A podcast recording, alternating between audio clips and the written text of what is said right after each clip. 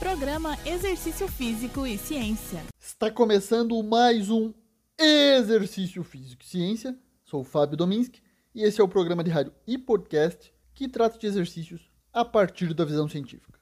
Desde março temos abordado os exercícios e a relação com a pandemia. Hoje voltamos a falar sobre, devido a um recente estudo publicado na Frontiers in Physiology, que abordou o papel preventivo do exercício frente à pandemia de Covid-19.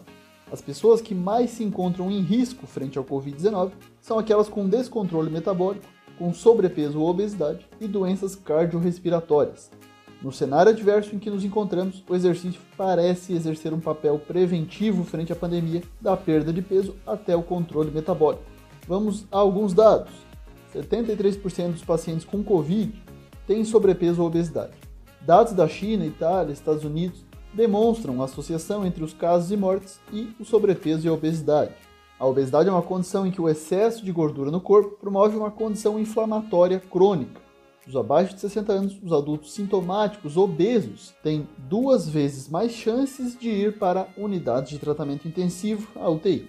Embora o mecanismo exato pela qual a obesidade contribui para o Covid-19 grave não tenha sido determinado ainda, várias teorias podem fornecer uma explicação.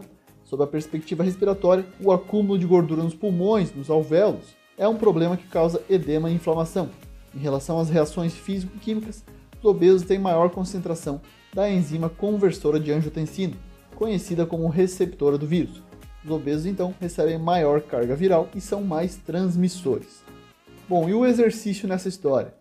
Os impactos positivos do exercício na saúde humana têm sido atribuídos a diversos mecanismos que envolvem diminuição do tecido adiposo, aumento da aptidão cardiorrespiratória, que é um dos principais componentes da aptidão física, determinado aí pelo consumo máximo de oxigênio, o VO2 máximo, melhora da homeostase metabólica e até mesmo suprimir a inflamação. Vamos falar um pouco sobre esses mecanismos. Primeiramente, o aumento do gasto energético diário por meio de exercícios ou atividades físicas é uma forma eficaz de perder peso. Especificamente, o exercício acelera a degradação de glicogênio nos músculos e no fígado. Isso promove a degradação da gordura no tecido adiposo e no músculo e facilita a oxidação de ácidos graxos nos músculos. A aptidão cardiorrespiratória está inversamente relacionada ao acúmulo de tecido adiposo visceral, ou seja, quanto mais apto o indivíduo nesse componente da aptidão física, que é relacionado diretamente à saúde, menos tecido adiposo visceral ele terá. Na prática, o que pode ser feito para o controle ou perda de peso? De acordo com o Colégio Americano de Medicina do Esporte, 150 a 250 minutos por semana de atividade física de intensidade moderada é suficiente para prevenir o ganho de peso. Isso equivale a aproximadamente um gasto energético de 1.200 a 2.000 quilocalorias por semana. Mais de 250 minutos por semana está relacionado à perda de peso significativa e de 250 minutos até 300 minutos por semana, o que equivaleria a um gasto energético de aproximadamente 2.000 quilocalorias, para manter essa perda de peso. Aqueles famosos 150 minutos de atividade física por semana são indicados para manutenção da saúde da população. Porém, para perda de peso, a duração do exercício realizado está associado à quantidade de peso reduzido. Então, os autores enfatizam que o exercício diário é necessário para quem quer perder peso, ou melhor, emagrecer, pois esse processo está diretamente relacionado à perda de gordura, diferente de quando falamos somente em perder peso, que pode envolver mais componentes.